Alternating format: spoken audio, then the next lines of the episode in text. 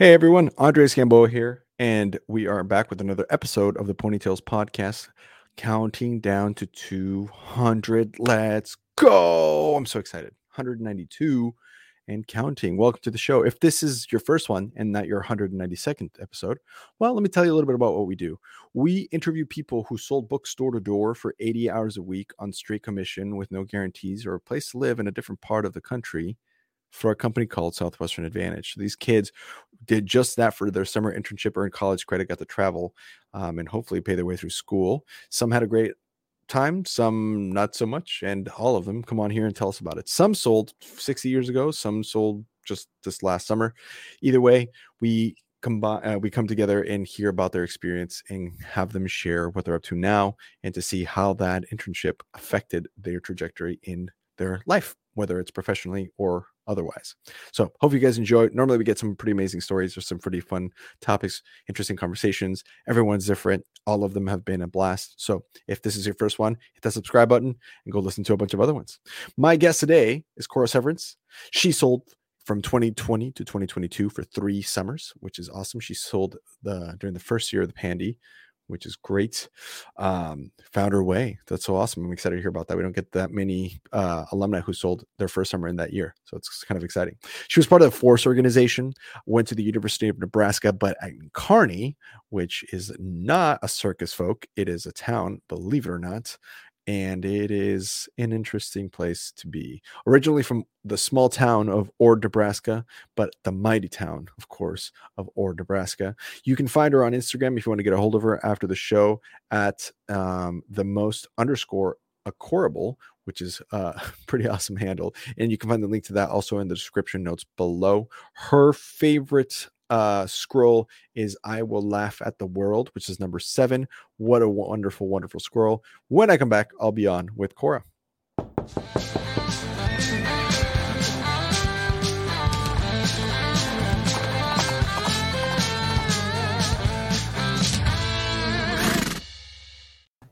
Yo, yo.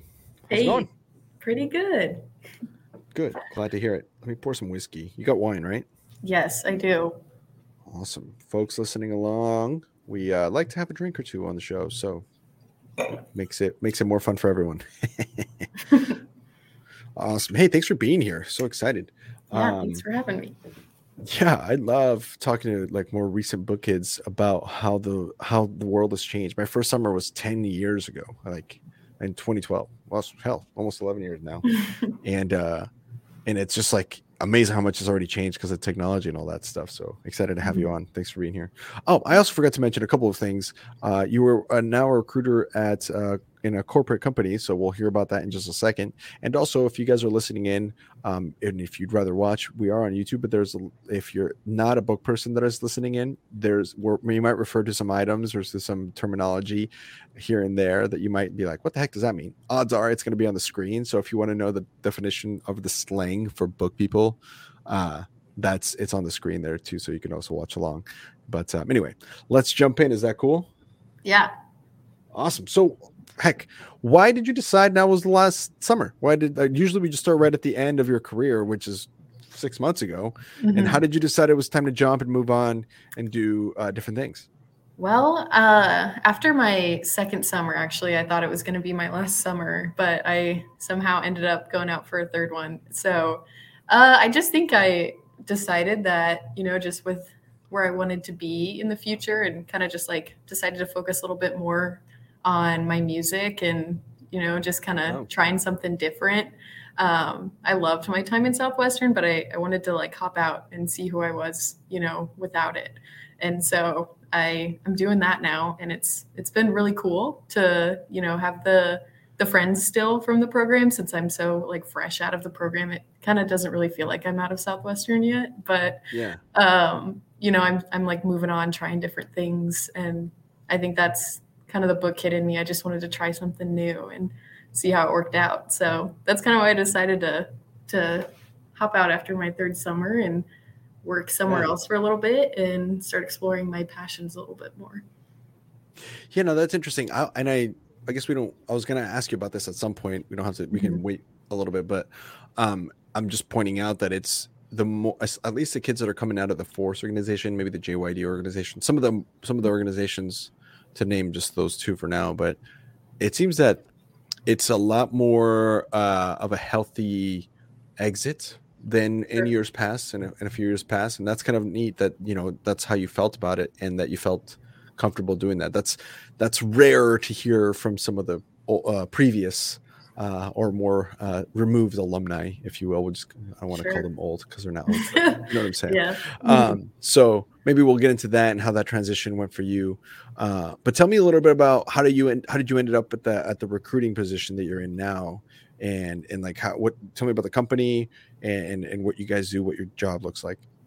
Yeah, so I'm working with a company called Aerotek now. So essentially, what I get to do is it's like a hiring agency, essentially here in Lincoln, but it's also a nationwide company. So it's all over the US. But um, essentially, what I get to do is hire for like manufacturing companies. So basically, they hire us to help fill their positions. Um, so that's been kind of a it's been interesting to learn about manufacturing since I knew absolutely hmm. nothing about it really beforehand. But um, it was kind of weird how I got into it. Um, I was actually like heading back from my summer, like literally driving back from Nashville, and one of my best friends from high school, her name's Lily. She like asked me for my resume. And i was like why? She was like because because we have an opening at my job and i just you know like with your experience in southwestern and recruiting i think you know it'd be like a really easy transition for you and i was like well i'm like not really i don't really want to like jump right into work. Like i want to kind of relax when i get back and do nothing for like a month or two. But i yeah. gave her my my old resume and she gave it to her boss. And about like a week after i got back uh, her boss reached out to me and asked to set up a coffee date, a little interview, and I met with her and um, yeah, we kind of just talked about Southwestern the whole time, and I told her I wasn't like really looking for work in Nebraska because my ultimate dream is actually to like move out of Nebraska and pursue my music career. So I told nice. her, yeah. so I told her I was like, yeah. I mean, I I'm kind of looking for work, you know, to save up a little bit, but not really like i wasn't really looking for a job but she she told me that she thought i'd be a good fit and interviewed with her and then the director of the company and then they offered me a position and i thought i might as well give it a whirl and relax here in lincoln for a little bit and learn a, yeah. learn a new skill so honestly a couple of things on that one first of all the power of the resume that you get from Southwestern is yeah. really unmatched. And mm-hmm. I'm not trying to like because people hearing this are like, "Oh, you're so yeah. pro Southwestern." the podcast isn't pro or against Southwestern. There is no denying that the bulletproof resume that you submitted got got you a coffee interview, and then that ascension.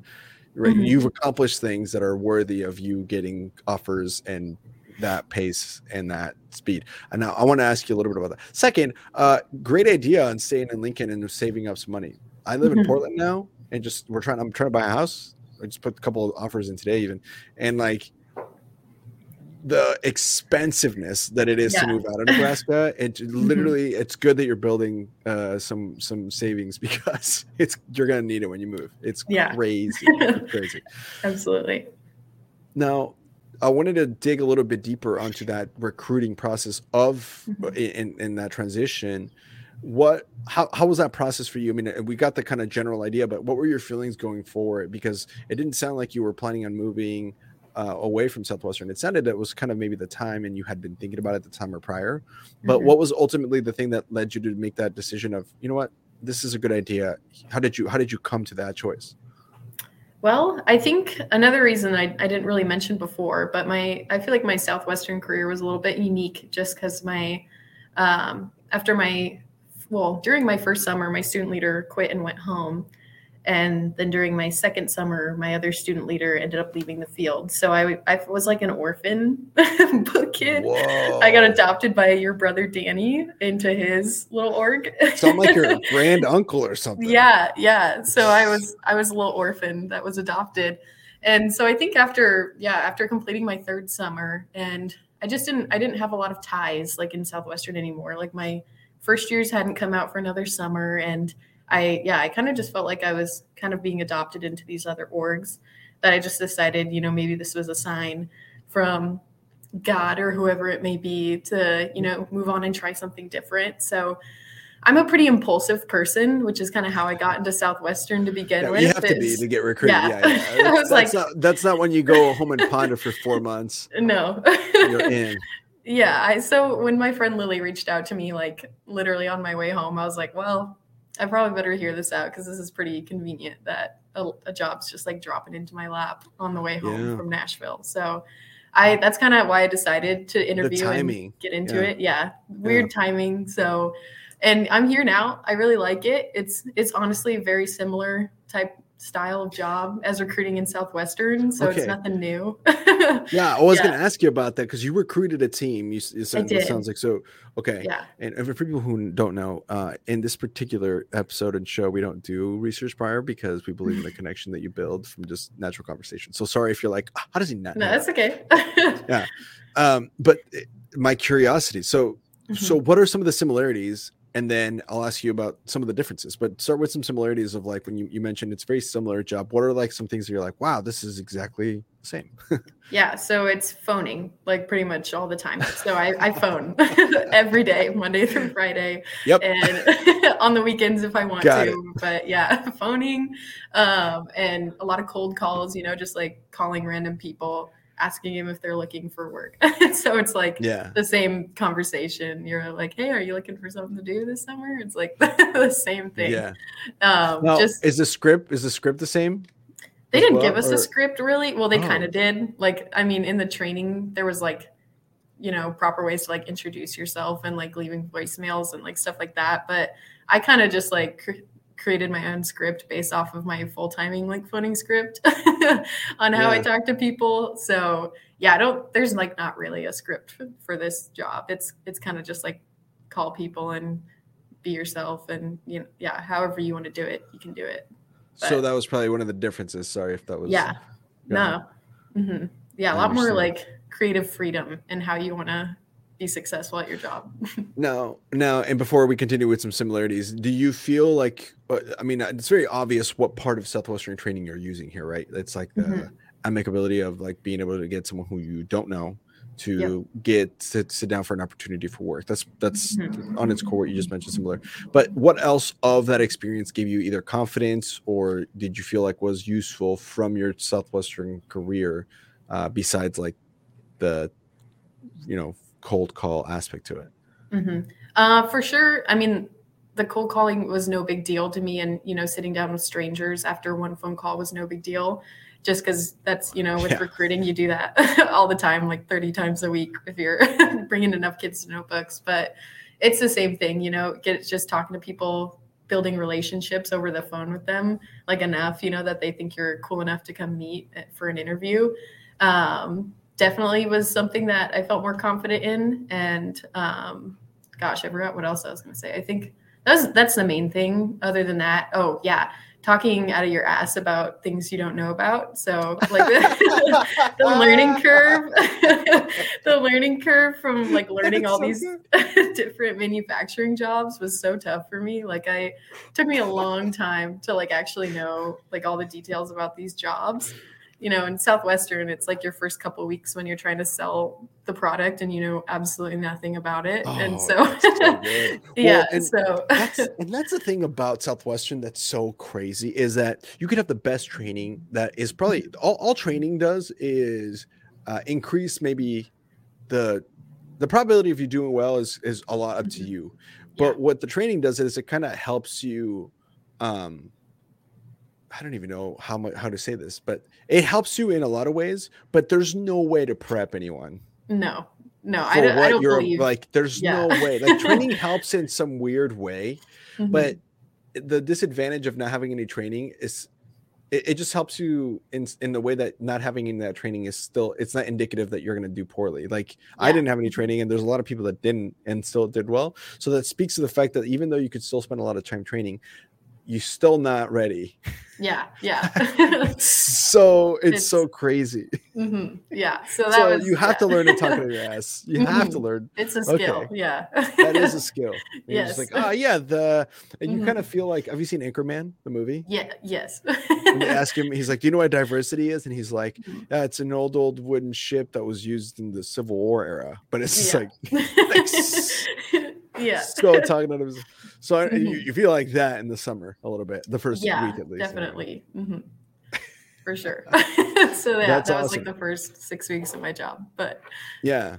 So eh, as far as also then like the schedule and all that stuff, I'm guessing those are maybe some of the differences then, right? Too is like what maybe we could get we can hop back and forth between similarities and differences, but what what have you noticed has been the most different from from your career recruiting for Southwestern?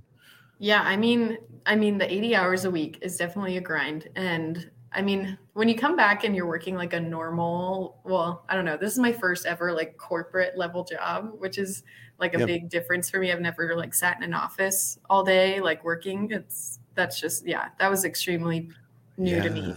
So it's like a similar grind. It's just a little bit, it's probably more like comparative to the mental side of the grind of Southwestern, where you just sitting in the office for like 10 hours a day, Monday through Friday, working like 50 hour weeks, sitting on in a chair, calling people just all day long or interviewing, or sometimes you get to leave and take them on a tour of like the facility. But it's, yeah, it's, it's, a, I don't know, it's different, you know, because I mean, nothing's harder than working 80 hours a week in a place you don't know. But it's very, Yeah. it's a different kind of hard that I thought it would be to get used to sitting in an office for 50 hours a week. so, Yeah. mhm. That's pretty wild. And I imagine the age of the people that you're recruiting can also be a lot more variable. Yeah. It's not like just college kids. So, so it's because when you that is a that is a problem of recruiting. You're just used to recruiting college kids. So in a way, that is also a little bit of a uh, obstacle when you just you're like talking to 55 year old Hank yeah. who wants to come work at what you know what I'm saying. Like what what, what have you what, how have you adapted to that or what have you noticed has been for difference sure there? yeah it's a big difference i definitely noticed that was one of my like least confident areas when i first started was i just it's a big like difference talking like you said to college students like i had zero problem you know like being overconfident and you know just feeling good about myself talking to college students because they believe you because you're in the same situation but yeah, Yeah, when you're you're, talking yeah. Yeah. when you're talking to like a 55 year old guy who's looking for you know his place to retire in like a blue collar manufacturing job you're like so i'm 21 years old. This Yeah. is my first like real job and i have to like get this guy to trust me and you know relate to me in some way. And you know just yeah that was very difficult to have the hmm. confidence in myself that you know they saw me as like a an adult or like a, a professional. So i i think it, the biggest thing was just letting myself believe at first kind of a similar mentality as like well you are a professional like you've done similar things this is different but you've done similar things you're a badass like you've done harder things. So just like going there yeah self-talk a lot. My Wow. coworkers laugh at me because i talk to myself all day. But yeah you gotta it's awkward because yeah we sit in a pit. It's like we're all just in the same room all day and i'm just like at my computer like right cora one more call doesn't matter this guy didn't show up like you're gonna call 10 more guys have them come in for some interviews and they're like cora shut up we're trying to talk on the phone Awesome. but yeah so I-. Mhm. No, I won't. I I can't. It's like trained now. I feel like I'm better at self talking off the book field than I was on the book field now. But uh, yeah, just like building that confidence that you know I I belong here, and I now I feel more confident because I know more about the jobs and I know the industry a little bit better. So that builds Mm. confidence. Just the knowledge builds confidence. So Yeah. Hey guys, hope you're enjoying the episode so far. I know I am. I wanted to give a quick shout out to the people that make this show possible, the people that bring this show to you. Uh, these are people who all sold books, and we're here to give a quick shout out to them in a spotlight. Uh, about their company and what they're up to. So if you're interested or if after listening to this, you're kind of wanting to know a little bit more, feel free to click on the links below to connect with these people. Uh, these are from an expert excerpt I have with them from a podcast that I do on the side. It's called Executive Exercises, where we take all our sponsors and they come into a think tank and share some awesome ideas about how to grow their business specifically on different topics. Go check that out. But I pulled some of the comments that they had explaining what they do and who they're looking for on their companies. And so if that mm-hmm. sounds like you, like I said, click below. Hope you enjoy. So that's that, yeah. And so so money wise, and it just seemed like it was going to be the leads, which I wanted to go back to that because you mentioned this, and that's another thing that maybe Southwestern people don't understand is leads. And that's kind of like you're saying. Basically, imagine you show up to a town to sell books. You send a postcard out to every single family that has kids in school or young children, asking them if they struggle with any of the following subjects, yes or no. would you be interested? In, would you be interested in hearing about a product product that might help you with all those subjects yes or no name and address and then you just waited at your hq for like a couple weeks and then you got in the mail like 700 people returning that postcard saying come to my house here's where i live. Hi are you the mom of the house? Yes and you've heard of you. Great. Yeah is this let's, your handwriting miss betty? Yeah that's my yeah, handwriting. Yeah. you got a few minutes? It's again you're not selling every single lead that you sit down with but the leads is kind of what interested me because that that kind of anxiety feeling that I talked about at Southwestern yeah. and the anxiety I had with Family Heritage, I honestly didn't think that was going to go away, but it it has. It's it's gone away when I sold. You know, I still had a little bit of anxiety, but after that first knock, it goes away. But much less anxiety every week because I know I have fresh leads coming in, and so even if this day doesn't work out, I know I got typically our agents will get anywhere from 25 to 50 leads a week of people that they can go and, and call on. I want people to understand what it is that you do how you do it why you do it all of the good stuff. You hear a lot about coaching you hear a lot about life coach sales coach business coach yada yada coach coach coach coach coach coach. Man i think just to start off like what it isn't it's not training. It's not showing up and yeah. having somebody talk at you for 45 minutes to an hour and like the way that i look at it is we're all human beings. We're all broken in some capacity. And we all know a lot of the people that I work with, they know what they're supposed to be doing. They're just not executing on it or they're not doing it as intentionally as they should be.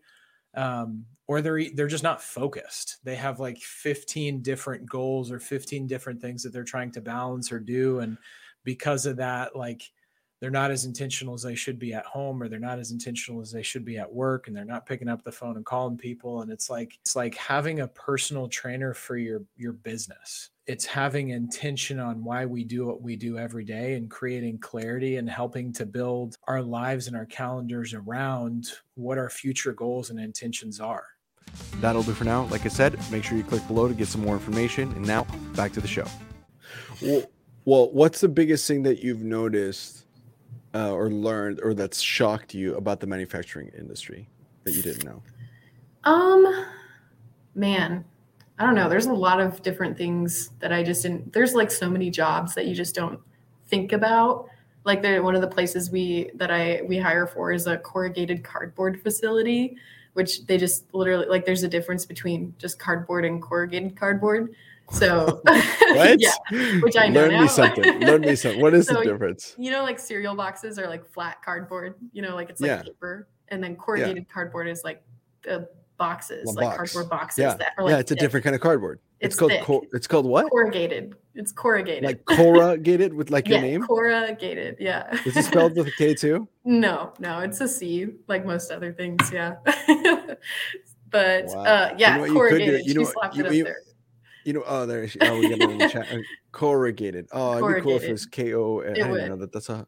But you know, you could tell people, like, I don't know if, if like maybe on your Instagram profile or mm-hmm. if you ever on like like a dating app, you can be like, most people are just not corrugated. I, I'm corrugated. Corrugated, yeah. Which means you there's just more to you. There's just, more. You're deeper. thick, yeah. no, I'm thick. I guess if that's a pride point for you, I would I say mean, for sure. I'd be like, I, I, I, don't, I, I don't know. You know what I'm saying? Mm. That that's a term for like that's a term people of the uh, Gen Zers are using, right? Yeah, for, it is. Yeah, for like an attractive like. Yeah, put thick. it. Be like, I'm I'm so yeah. thick, I'm corrugated. Corrugated. Boom. That could That's be like good. a mixtape song. I'm gonna make that my Instagram bio. For sure. And go. then only people who know card imagine. And then all of a sudden people who know cardboard would be like, oh my God That's oh my god, awesome. she's hilarious. Yeah. it's like an inside joke with book Mhm. people. You know what I'm saying? Yeah, there you go. Now all the yeah, all the ponytails people will know, and only them. Only yeah. yeah. I'm so thick. I'm corrugated. I'm gonna say that about myself. Do yeah, I think it's good. I'm not fat. I'm corrugated. That's what I'm yeah, gonna say. corrugated. hmm There we go. Or oh, maybe you're getting like super fit and thick. Like, Yeah, bro, you're getting corrugated. corrugated Yeah, because that That's just makes right. you more firm. So Yeah, it's not really a, it's not really like a, a beast thing. It's like more like a thick like Arnold Schwarzenegger or The Rock or Yes. J Lo. Yeah. yes, precisely. hmm Corrugated. Wow. Yeah, We're getting so deep here. We're getting so deep in corrugation. Okay, so that's so there's a lot of different types of manufacturing things. yeah, That is- lots of jobs you wouldn't think about. It's it's interesting, for sure. Wow. What's your favorite job to place for? Uh, probably the concrete. There's a concrete facility here that I like it because they pay really well, and so it's easier to to get people to work there. Uh, but I also think it's a place that I would enjoy working because I, I mean, I grew up in a small town, like farm, farm work, like farmhand, kind of. That was my job for like nine years when I was a kid. So Or that yeah yeah or started off detasseling at 13 and worked there till i graduated high school so yeah. but- Ord puts the yeah. ord in ordinary. it does yep Sure. we had a holiday for our hometown actually i don't know if they do it anymore it's called extraordinary days wow. yeah That's because that's what people do in Ord. Nothing. Yep, they have to come up with. With That's a. Old. I'm not trying to shit on your hometown. no but i shit on ord probably more than anyone that i know as you should. people from Ord. as ord you should. yeah Yeah, as you should. I've been to Ord, and I'm like, wow, there is you. It's you blink and you go through the Mhm. town. Like Yep. you didn't even realize. How many Yeah. people? Five hundred people, maybe. 2000 you're shorting us a little bit but yeah So five hundred. yeah My high school, my my high school was bigger than that. Okay, well, well, I yeah, it's it's small. There's inner city schools with graduation classes. That big, Yeah. probably. there there are probably wild. here. I don't know. Wow, that's awesome. I that's so Mhm. cool. Manufacturing. That's the kind of stuff that you never even think about. Like No, eh, they make don't. everything. you don't have to. It's yeah. It's, they just They take make- care of it. They make everything. So so when was this transition from South? What, what part of like? Because we're in January now. So Yeah. So I got home in like September, um, and then started work in October. So I had like a oh, month so off. yeah, I was pretty quick, quicker than I anticipated, but it's fine. I yeah, I'm kind of glad I hopped back into it because even that month, like in between the summer and work, like I felt like the laziest person in the entire world. Like it's it's the worst coming off the summer and doing nothing. It's yeah, yeah, it makes you it's feel like a piece of shit. weird. Yeah, it feels like it's kind of like crashing a Formula One car or something where you're Mhm. just going so fast, so top fast speed, and, and then you go to nothing, and it's like Mhm. what? yeah, it's crazy. You can't even enjoy it. You can't even Mm-mm. enjoy it like that first month. No, you have to get you- yeah.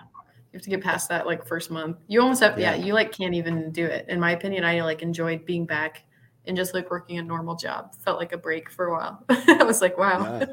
No, I great. believe it. Mhm. Yeah, that's crazy. But then you went right into it. Whoa. Yeah. And then so now Mhm. we're sitting here three months later, and now would you say like how are you doing? How do you feel like you're? Do you, do you feel like you have a competitive advantage because of your experience, or do you think Oh, yeah. maybe it's more oh, okay? No, I do. Yeah. I, I actually met an alumni of Southwestern that works for this company now. Uh, she was an old JYD girl and she knew Ryan Groom and um, my uh, director. He was like, I know a girl that, like, I remember her telling me she did Southwestern. So I'm going to connect you guys. And so, What's her name? God, I, I'm going to feel like an asshole. Um, We'll get, we'll Emily, later. Like. No, yeah, I'll look it up. I it's on my Okay. computer and I'm using it, so I don't want to look now. That'd be great. Yeah, it'd be good. Yeah, It'd be cool to. It'd be cool to uh, interview interview her too to see how her experience has been as well. That's awesome. Tell, yeah. tell And there, she said That's there's awesome. a she said there's a couple of them up. I think they're in Minnesota. So they yeah that work for the Minnesota branch. So yeah, that was cool to meet those guys. And I know when I first started this job, I, I didn't feel like I was doing very good because it's honestly it's kind of similar. How do they like track your progression? So it's a commission plus like salary base plus commission in the job. So oh, instead of nice. making this is like this is literally just like southwestern for adults this job it's like not units but spread is what they call it so you make like a certain amount of spread off of every person that you hire so i was man i, I was like over i was 2000 something 300 something in spread after my like it was like my fifth week in doing the job and i had no idea what that really like meant because my my boss is yeah. like she's very much like she reminds me of my student leader Shana Short a lot. She's like not quick to compliment you. She's just like gonna push you and keep like she kind of yeah. just makes me think that I'm not doing a very good job because she knows that's what that's what works in the most, for me. And, and yeah. the best way of saying that, yes. mm-hmm, yeah, it's like she doesn't want to compliment me too much. And no, I, yeah. I think it's great. That's a, that is what works for me. But I did I had no idea where where I was at. And so I hopped on this chat with um, the Southwestern alumni and she was like, No, you're doing great. Like, that's really good. Like, you keep it up, keep going. I was like, Okay, okay, good. sure. Yeah, okay, good. And so, yeah, I feel like I'm, I'm doing well. Um, with the new year, things dropped a little bit, but it's a new year. So we're going to pick back up. But yeah, I feel like I, I started pretty quickly and I've got a handle on things now. And yeah, it's just a matter of time before they have like a sizzler trip too that I can they win. Do. So yeah, so I'm gonna win it this year. That's like my goal. I'm like first year, course going to Sizzler. so we're going to Aerotek Sizzler. That's my goal. So I've got yeah, we set a goals and I'm I'm gonna do it. So Wow. Speaking yeah. of adult Sizzler, uh, we do have our Bizzler mm-hmm. trip coming up. Everybody listening, October 15th to the 19th. Cora, you should come. It's going to be in Montego Bay, Jamaica, October Ooh. 15th through the 19th. It's about 1500 ish pop a pop. So it's it's like a GRG resort. So yeah, I'll see you there. I'll see you there, okay. Cora. okay. um, that's so cool. And mm-hmm. you have book people that are there. That is so yeah. fun. Mm-hmm. That yeah, is so fun. Now, mm-hmm. did you? So maybe I'll talk to you about this because that's actually kind of part of the reason that this podcast was invented or created was because when you meet a book person mm-hmm. and you connect with them on that, it's a really unique conversation experience connection. Did you experience some of that with the alumni that you met? Yeah, yeah. It's like you don't even really have to like introduce yourself. You you like already know all the slang and like you just yeah. Yeah. It's it's like you yeah, I don't know how to describe it. It's yeah, it's like your long lost cousins or something. You're like connecting all yeah. the dots with like your grandparents and uh like family things that only you guys would know. And so yeah, we just like it was. We didn't talk super long, but like we got along really quick, and we knew what we were talking yeah. about, and yeah, it was easy. So. That's so mm. funny. And yes. so, did, did they sell for multiple summers like you did, or were they more like just one summer people? Do you know? Yeah, I think she said she sold. I think it was like six or seven summers, and she met her oh, husband good. in Southwestern too. Look at that for like similar amount. Yeah. So. That's so funny. Yeah. So what cool. what I think is the funniest about that is that like especially the more I mean, there's nothing wrong with just doing one summer, but mm-hmm. with people who sell more than one summer, it's the connection's even more intense or more strong. Yeah. It's just mm-hmm. stronger because you just like have extra, extra. Like if you recruited and got that aspect of it too, you're like, oh, this is. yeah, yeah. it's, more, it's more than mm-hmm. just like, just uh, oh, I did that too. It's it's crazy. No, yeah, I think the recruiting part is a big part of like what changes it. You know, from like a first year who just did one summer to like come back for a second. If you tried, if you tried to recruit, like you get it a little yeah. bit extra more. Like you, you get it. yeah, that's the full yeah. experience. Mm-hmm. I agree. And here's the thing: I don't know that everyone should go sell books. I don't know yeah. that everyone should recruit. I don't. I'm not trying to say this, but if you are selling books, and especially if you did okay, mm-hmm. you should try to recruit as well because then yeah. get the full get the full scoop. That's yeah. That's kind of where I'm at too with it. I get calls all the time from students who are like interviewing for the program still because on the like paper i'm still You're written as like list. yeah and and i was i'm written as a music major even though i like switched out of that pretty quickly so anyone that's in arts or like a woman calls me because they're yeah. like how the heck did music like apply at all to this internship and i was like well I ended up switching out of music, so I don't know if I'm like really the greatest the person, person to talk to about it. But yeah, I've I've changed my mentality. You know, when I after my first or even my second summer, when people call me, I was like, yeah, you got to come sell books. Now I'm just like more focused on just being like, you know what, just like do whatever you want to do, but like just decide to do it. Like just do whatever you're gonna do and do it 100 percent and yeah, like of course I think everyone I still think everyone should sell books, but I don't think yeah. it's like realistic that everyone can or Correct. will want yeah. to. That's so right. Yeah, that's kind of where I'm at. But yeah, again, with like talking, I remember after my second summer when I had my team, neither of my first years came back, but they were both they were great first years. And I I remember I was really pissed that they didn't come back for a second summer because I think they would have been great, great leaders. yeah. They would have been amazing. I wish they would have recruited. I'm not mad they didn't because they both moved on to great things and they're doing what they love. But I, yeah, that's like, I wish everyone that came out for one would come out to try yeah. a second. a second yeah, for sure. That's that's absolutely fair.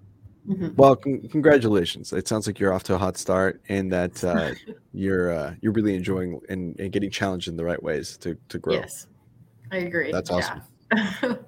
Heck yeah.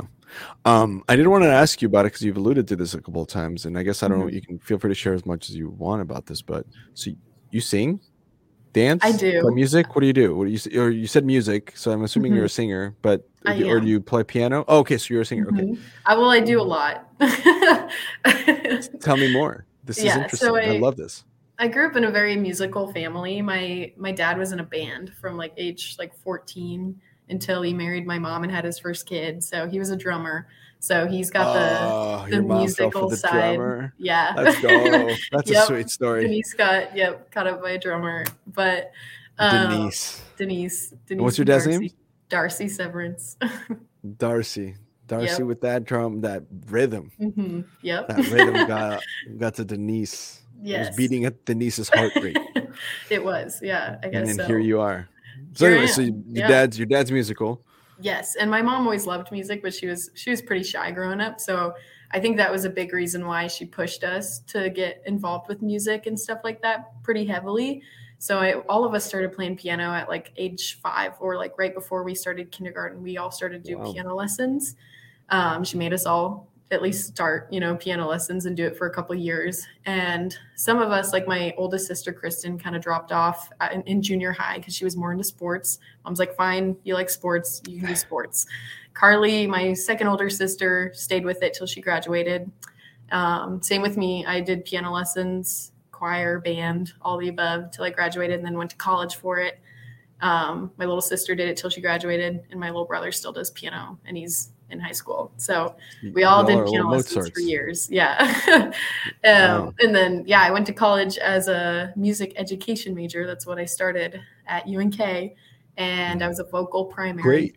It's a great mm-hmm. program at UNK. Great my, music my program. cousin, my cousin went through that program. He was a, yeah. guitar, and then we had another book mm-hmm. guy on here, Phil Zolke, who is yeah. in Southwestern Real Estate now. Shout out Pat mm-hmm. Roach in Southwestern Real Estate, and um, and he was an incredible singer. Uh, mm-hmm. and both of them had really high praise. I went to school for music in Lincoln, mm-hmm. um, and I often, sometimes it would be for people who had transferred from UNK, and they would say that yeah. it was like much better at UNK. So that's mm-hmm. freaking awesome that you did. It's that. So you started personal. there. Yeah. Yeah, I heard that. Yeah. I heard that. It's just smaller and close knit, and your professors is just like really care about each individual student. I think that's the biggest difference is it's smaller. So you just mm. get more attention. Uh, especially if you're talented, like you're they're gonna give you everything you need, you know, to be successful. So um, yeah. but yeah, I, I started there as a vocal primary, I sang. Um, was that because you have to pick like a primary instrument? Yeah. So my voice. I was going to ask you. Yeah. Yeah. I didn't want to play. Well, I, I, like playing piano, but I was kind of over like the classical piano stuff. I just yeah. kind of liked doing it as a hobby. And then yeah. I played a lot of instruments in band, but I didn't want to like pick one. So I just decided to sing because um, that's something that I felt I was pretty decent at as well. And so, do you have music out there? No, I haven't I have not released anything. That's like a big, big. That's a dream of mine, but I haven't. I haven't gotten to a place where I I feel like I want people to hear it yet. So, Ooh, I was going to ask you like, yeah, we should play something. no, no, not yet, not yet. But that's definitely something I want to do. Um, just I'm a perfectionist, so until I feel really good about it, oh, no one's gonna hear it. So that's not good. That's it's okay. Good. One of these days. It's not good for it's not good for art. It's not good for art because it isn't. That's no, what, that's what makes it art. Yeah, that's true. And beautiful. But, and yeah. Human. Yes, but we'll see. We'll see. Maybe soon. But um, yeah, so I did that, and after I started Southwestern. It was COVID. Okay, yeah. I was like trying to retrack my story. So my spring semester of my freshman year is when the pandemic happened and I got kicked off campus and had to go live in my parents' basement and finish my freshman year of college over Zoom which is incredibly difficult as a music major. as a vocal music major. A vocal music major where you, yeah. you're like on Zoom calls, like singing through, classical. Through Zoom, where yeah. Zoom's audio quality is, is trash. Trash. and you have to sing in like enunciated Italian and you're like, it's awful. It's really not good. Um, and so did that. And then it was like April, late March. It was around my birthday. So it was like late March when um, I got a DM from some random guy that went to UNK and I like stalked his page. I was like, who is this? And he was asking if I was interested in hearing about summer work opportunities. And I was like, yes, I was like, go. yeah, I am because I'm living in my parents' basement right now in a global pandemic and I need to get out of here. and, and then you, and then you got started with Zoom sales, which is really funny. Yes. That's yeah, a whole different yeah. story. So I met on a Zoom call with Shayna. She held my info. as like me and two other girls. I don't think either of them were ones that ended up selling, but it was me and two other people on the Zoom call. And um, yeah, I remember actually the first time I hopped on it, it was really funny. There were so many things that were like trying to prevent me from doing Southwestern, like the pandemic.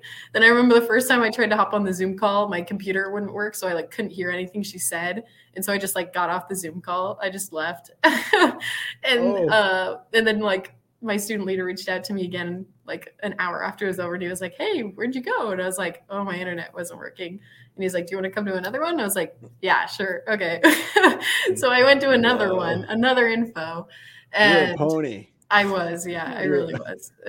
and so I went back to the info with Shayna again and some other random people. And I heard about it and I don't really remember. Like, I wasn't, I remember I like, I don't know if I was taking it very seriously because it seemed like I, I, was kind of, I'm a pony, but I'm also kind of skeptical. I'm a, an overthinker. So I was like, this sounds like a little bit too good to be true. And I'm also from like a very sheltered family. Like I, d- I didn't do a lot until I went to college. So I was like, yeah, right. Like my mom's not going to let me like go away during a pandemic and live in a different state. I don't know anyone else doing this. and so I was like, yeah, I don't know. But then they said travel. And that was like in the back of my mind, like just leaving a word was like goal number one for that summer. I was like, I need to get out. All, all you wanted was out of your parents' house. Yeah, alone, no, that and let alone out of Nebraska. Nebraska, yeah. so I was like, okay, okay. I Which can... fair enough. Because living in Nebraska is like living in a pandemic. Not from the it sense is. that you have yeah. to stay home, but from the sense that you don't really leave your state. It's like no. some weird magnetic pole that keeps yeah. people there. I and I'd never really left Nebraska before. Like I went on a family vacation to the East Coast with my family my sophomore year of high school, and that was it. Like that was. And you flew. It. Yeah. So it was just like so you saw a quarter of a city. Yeah. yep. And then you and then you go back. and you went back. So yeah. So, so I, I, didn't. So oh sorry, just so I can put it into a face. Who was your student manager? Who was the, the person that DM'd you? So Barbaro Banal, he was one of Shayna's first years, first the year okay. prior. So he was a fresh off his first summer and um, came yeah came back recruited me. I was his only first year and um, i see. yeah did everything training over zoom and with him? Yeah with barb. And uh yeah we met like with our org like um weekly. I think we we do it weekly and just like meet each other as we kept like adding on. And then that summer was really weird too because we left like two or three weeks before typical sales school started and lived with each other in Airbnbs in Kansas for two weeks. Yes. Which was weird as heck. it was really weird yeah, for me. Because and then and for people who don't know, that's not normal. That's in no. the history of the company been done one time because of COVID. Yeah. So because uh, I was living with Justin Weeblehouse yeah. and Seth Hood mm-hmm. and Paul Tyndall yeah. and uh, Nick Weeblehouse mm-hmm. and um, uh, the occasional like couch surfer that yeah. would just show up there. Tanner. So all yeah. these oh Nappy. Tanner, that's right, Tanner Nappy. yeah. And uh and uh there was like you know every once in a while we get like some person come in and I may be Tan, but he'll always be Tanner. And yeah. uh, he um he like uh, these. I mean, ran Kenzie Jensen was over all the time. My, what I'm trying to say is, I was really connected with all mm-hmm. of these book kids right before, like when the pandemic hit. Like mm-hmm. I was living with them, and so yeah. we well basically quarantined together. So mm-hmm. I was like there when they were trying to like have phoning parties to full timers because like four of them were mm-hmm. full timing. Yeah. It was it was really crazy to hear and see. Like I was there when they were doing the Zoom call for like your campus meeting or like for the mm-hmm. Dan Moore meeting or the parent meeting, the parent yep. coffee and all that. I was I was watching. I'm like, whoa, this is so surreal mm-hmm. that this is happening. and to yeah. you, that was normal, right? To you, that yeah, was like, it was my first summer. I was happens. like, okay, yeah, just going along yeah. with it. But yeah, but yeah, that... for people who didn't know that it was really weird, like yeah, just so. Strange. And then you okay, so so I do remember this. So you all met in Airbnbs in and you went to go yeah. sell in, in Independence, right? And well, yeah, so we yeah. they were just like random Airbnbs that we booked, and we didn't know how like they didn't tell us how long we were going to be in Kansas because we didn't know if we were going to be able to go sell. Like, so right. we learned how to sell online, and that was like my first four customers so was just like weird. friends and family back home that I sold to online. And so I got like a, which was kind of nice, you know, looking back, like thinking about how that probably helped me a ton as a first year, probably like probably really boosted my confidence compared to you know, I don't know what it was would have been like if I just went straight to sales school and then selling, but living in an Airbnb for two weeks, doing online sales school and selling like online to friends and family really like broke the ice. So by the time we finally That's went to sales school, we went to real sales school for a week after that and then went to sell. So I had like three weeks of sales school essentially, which was really nice, but so strange. Well, and mm-hmm. here's what's crazy about that too and it's so funny because and this is something i know from multiple accounts so mm-hmm. nobody's at fault here but um, a lot of the first years did phenomenal with that because yeah. that was just mm-hmm. again that's your normal Mm-hmm. Oh, what do we do? We go to sell through Zoom and then we go to sales school. That's that yeah. that makes as much sense as anybody else.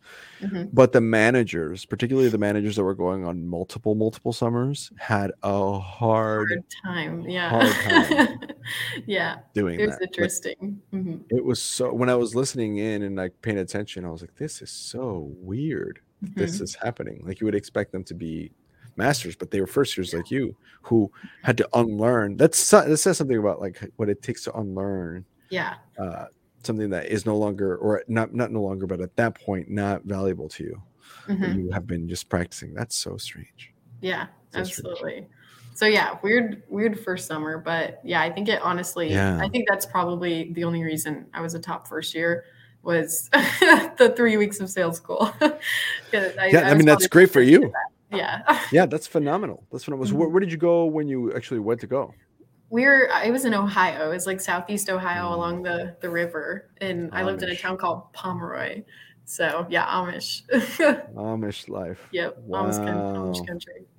We mm-hmm. had the number one world producer of 2017, I think it was her mm-hmm. summer, where she was selling right there and yeah, she sold only to Amish people. Yeah.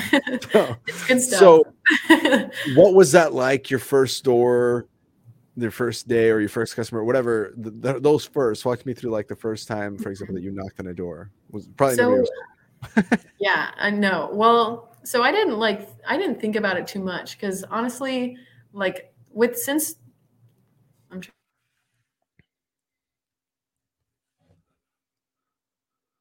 think we lost. Oh, hold on a sec. Oh no, we might we, we might have lost signal for a second. Okay, while we resolve the technical difficulties, a couple of announcements, everybody. Um, okay, one, uh, like I said before, a couple more details about our Bizzler trip that we have coming up. Uh, things you might want to know. First of all, it's going to be in October from uh, October 15th through the 19th. Uh, make sure you guys sign up on. There's going to be a link below. It says come to Bizzler. If you like scroll up on the episode notes or if you're watching on YouTube, just scroll up. There's a link that you can fill out. It's going to have a lot more details there. Like I said, it's $1,575 per person. And that's because we're staying at a really nice resort. It's going to be the Hilton Resorts uh, in Montego Bay, Jamaica.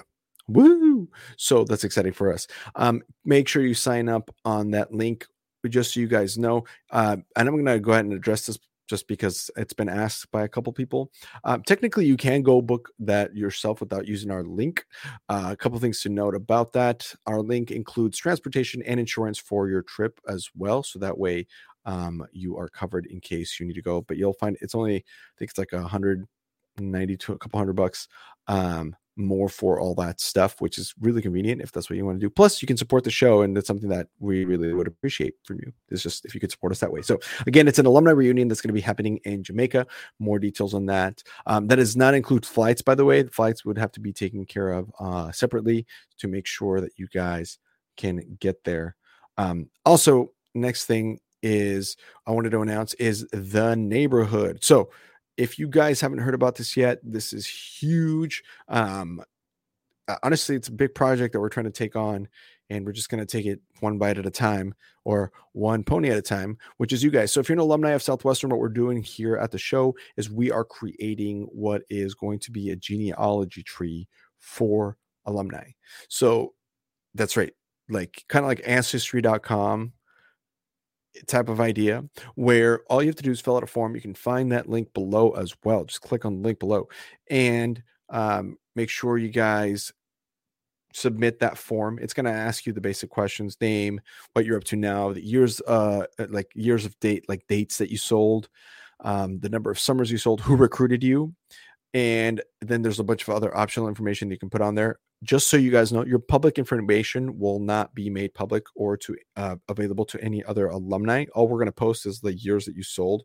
Um, we are going to not we're we're not going to sell any of those, uh, you know, third party companies or anything like that. We are keeping that information private. Uh, you can even opt out from emails, or if you want don't want us to contact you at all, that's sort of fine. You can opt out as well.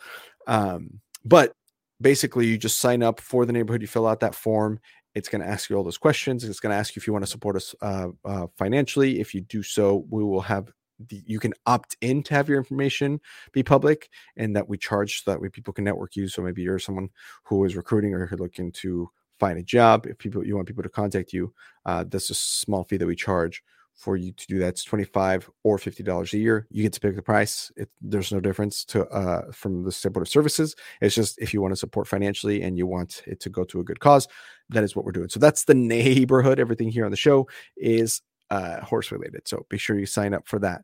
Um, oh, Cora's back. So we can have her come back on. I think her computer decided to restart, is what I'm hearing. Um, but we're all set here to go. And I'm to bring her back up. Here we go. Boom. Welcome back.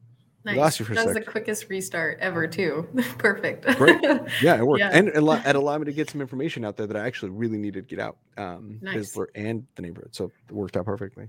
Cool. Um, I want to go back. So you were talking about, um, we were talking about the first time that you like were able to knock and that you got out there. So pick mm-hmm. back up wherever you want there.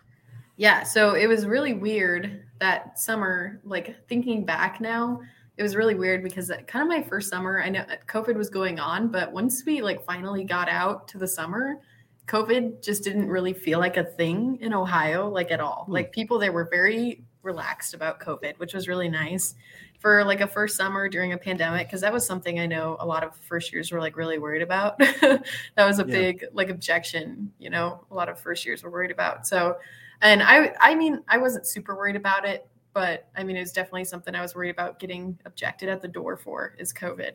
And so I, re- I remember just not really being a problem my first summer, which was great. You know, there were definitely families I met that they were a little more COVID conscious, but you know, just like having, having the attitude of just making it work like was something that you just had to pick up really quick your first summer.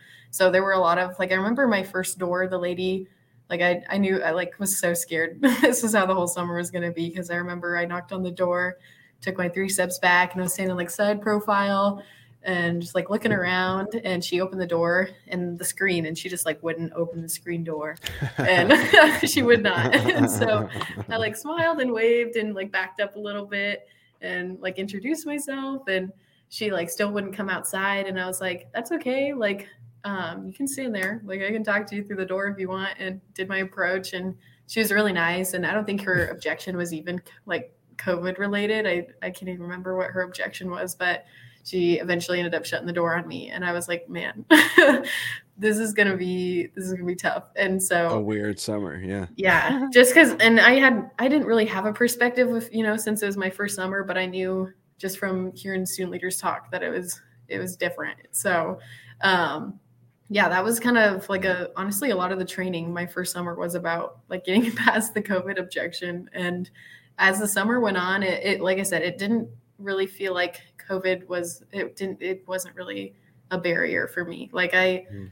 it just became a, a way of that was just another thing. And so you know, sitting talking to people through screen doors, or like they'd open up their window and you're talking through the window screen, or you know, wearing masks and sitting six feet apart on the porch and stuff like that. Like was just pretty common my first summer, and there were even some families that it didn't matter. You know, they were just like pretty cool with it. Yeah.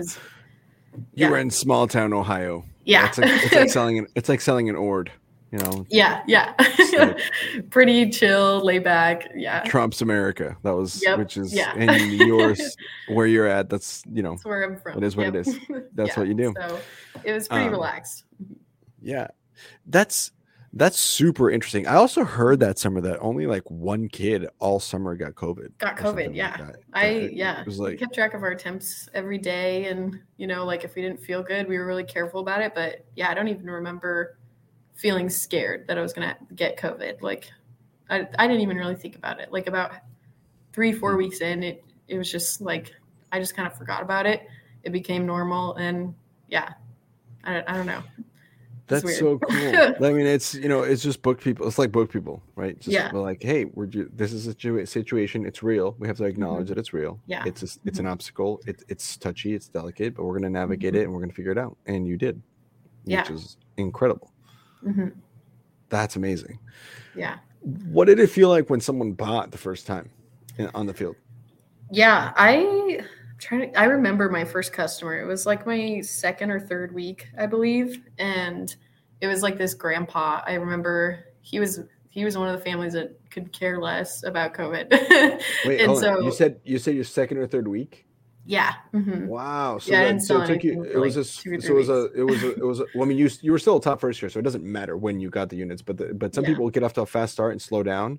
Some mm-hmm. people get mm-hmm. off to a slow start and speed up. So it sounds like that was yeah. more your your on that route. Start. Okay. Yeah. So mm-hmm. I'll, I'll ask you more about that. Finish about the gentleman, the old man, but but but I, have some questions about that because that's really speaks to your uh, persistence and your perseverance. It's awesome. Yeah. So I remember the street in particular. I was having quite a bit of luck with sit downs. Actually, I was getting quite a bit of sit downs. Like I'd sat down with all of his neighbors, but no one would buy from me. And so, and they were all. I this was off. They were all grandparents. Like I was sitting down with all the grandmas and grandpas watching kids because I don't know like how it was everywhere else, but a lot of people didn't really get laid off in my turf. Like they were still working like in the mines or like other places. It was a lot of like mines and yeah, mostly like yeah, coal like, mines, uh, manual, manual, labor, industrial, yeah, and industrial a lot of them jobs. were still working. So because yeah. a lot of them are like we're probably essential workers, and so, um, but yeah, there's a lot of grandparents home with kids, and that's just how it is too. Over there is a lot of just in a lot of situations, a lot of grandparents are raising their grandkids. So um, that's just a lot of the sit downs you get. And I remember this old man. I was walking down the the um, sidewalk, and his grandson was standing at the gate, just like waiting for me to get there. And his grandson threw a rock at me. I remember. I was like, wow, okay. And I tried to like ignore it because I didn't want to like because the grandkid was like out in the lawn by himself. I didn't even see the grandpa, so I was like, "This kid's just out here by himself. Like, I'm gonna walk. I'm gonna leave. Uh-huh. I can come back because I know there's a kid there, but I'm not going in that fence with a kid just hanging yeah. out in the lawn." So yeah, he threw a rock at me. Wait, way to read the room yeah. Or the yard, I guess. yeah. Way to read the yard. he threw a rock at me and I I just kind of like smiled at him and um, then I heard the grandpa start yelling at him and I was like, oh, oh shit. And so I like stepped away, like stepped back from the kid and um, just started cheesing, like waving at the grandpa. I was like, hey, hey. How you doing, Bob? Yeah. he was like, who the heck are you? And I was like, oh, I'm I'm the book girl. Like didn't like you haven't heard of me? And he was like no. Do you want to come inside? And i was like yep. And so i went inside and um, we ended up sitting on the porch anyway and he got me some drinks and i sat down with him and his son was there. He was taking care of the kid mostly but the the father was there as well. And i sat down with him. I remember his my first like kids sales talk. I'd only been selling like or like going over the core four stuff. It was like my or as you might time. call them The corrugated books. The corrugated books, oh. yeah. the corrugated four, yeah. the corrugated four. Yeah. So I first, it was like my first kid sales talk, and I was like, I did not feel confident at all. I was just trying to really sell the kid on it, and just like laughing a bunch, like having him point at the books. and I remember the grandpa's just like, "Yeah, these are great. Like, I think I think he he really likes them. I was like, yeah, he does really like them, and he was like, I think we should get him. And I was like, oh, okay, well, and it he like works. picked out, yeah. I was like, okay, and he picked out the ask me's, and we got them all signed up, and wrote me the check, and gave me a bunch of pre-approach, and I just I remember I was like, I was so like giddy because it was like my, I think it was my third week out, and I was getting real down on myself because I had a yeah. short, short summer. I only got to sell for eight weeks my first summer. So right, because like, you were selling over on Zoom for a while. Well, yeah, that and I was in marching band in school, so I had to go back two oh, weeks earlier. Man, so you had a so, short, short, short, summer. short summer. So I was like, shit, my summer is almost halfway over, and this is my first customer, but damn, it feels good. so let's do wow. it again. But yeah, I have, I have so many questions about that. Okay, so mm-hmm. okay, so zero days are tough. Yeah. If you did, it was your third week, you had to have done at mm-hmm. least 15 of them in a row to yeah. start. Yeah. What kept you up there? Because most, I mean, and I'm only speaking, you know this from I'm, people who don't know might be mm-hmm. like thinking I'm asking a mean question, but you understand what I'm saying. You recruited first years. Mm-hmm. And so, normally speaking, when a first year student is out there on their third week, they haven't sold anything yet. Mm-hmm. Um, it's it's a red flag from a management standpoint because you're like, holy cow, it, we might have we might have like brought this kid out here to you know eat some shit for a while, yeah. and it's like it's tough, you know. Um, so there's there's concern there. You're scared that they might quit. You're scared that they might you know feel like mad, angry or resentful. It's it's kind of a nervous thing. So how did you how did you manage to stay? Like what what kept you out there? Yeah. So my first summer, I had an incredibly strong emotional purpose, and that was the only reason that I probably made it my first summer. And um, my so this is going back a little bit. So my freshman year of college, I started school in August. And then, literally, like a month after I started school, my dad had a really bad injury. He fell off of my sister's roof and hit his head on the cement and had to be life flighted to Omaha for emergency Whoa. surgery. So they had to take out a large chunk of his brain, and um, basically he was in like basically a heavy sedation or pretty much a coma for I can't even remember how long it was, but he was not like yeah, he lost a lot. So he was in a coma for a while, and they told us when he woke up they weren't sure if he would be able to talk or walk or he would remember us or any of those things. So that happened a, a month into college like my first month of being an adult wow. and being away from my family. And that was an incredibly tough time. And so being away for school for that and then having to move back home, my dad was finally back home from the hospital uh, during COVID. But that was really tough to live with my dad and he he wasn't able to talk. He could, you know, he could walk, but he was obviously like his motor functions were very like messed up and he was in a very fragile condition where COVID was especially a big deal to my family, where even my siblings couldn't come over to like hang out and quarantine with us for a long time because my dad was high risk. You know, if any of us got yeah, sick, absolutely.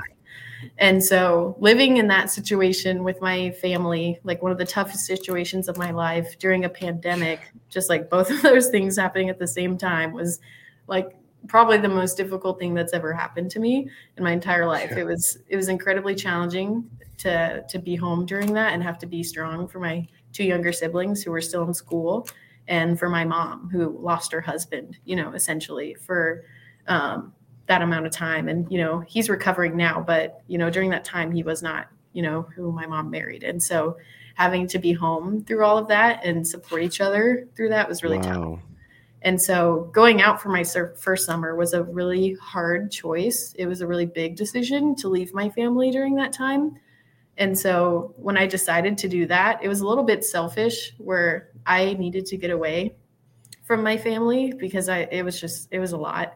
And what was best for you?